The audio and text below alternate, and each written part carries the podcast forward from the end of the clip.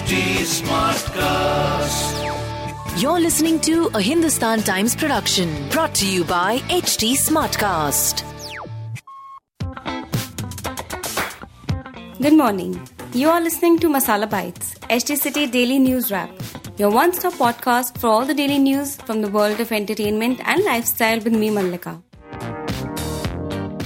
With eight films in her kitty, actor Yami Gautam is on a roll.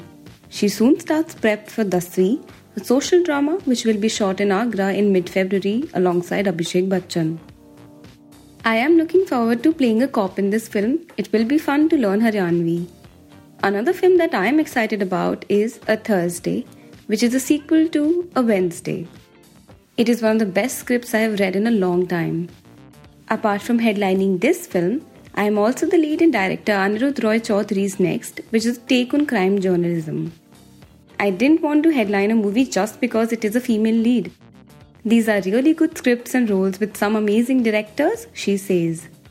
Gautam adds that she waited for these opportunities as she wanted to focus on strong subjects. The idea was to select films and be a part of scripts which also help me portray and become a versatile actor.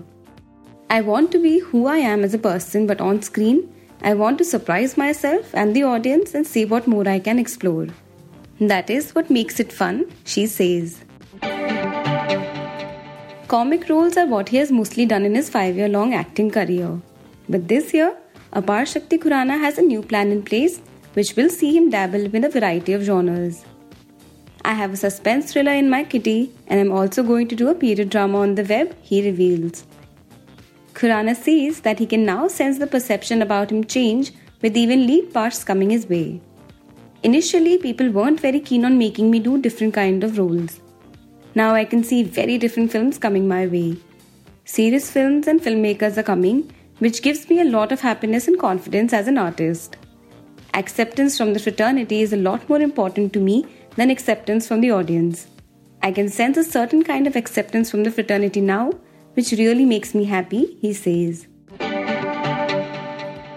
Konkona Sen Sharma offered an explanation for why a number of prominent Bollywood stars and cricketers put out similar tweets on farmers' protest with the hashtag India Against Propaganda on Wednesday. She said that many of them perhaps did so out of fear.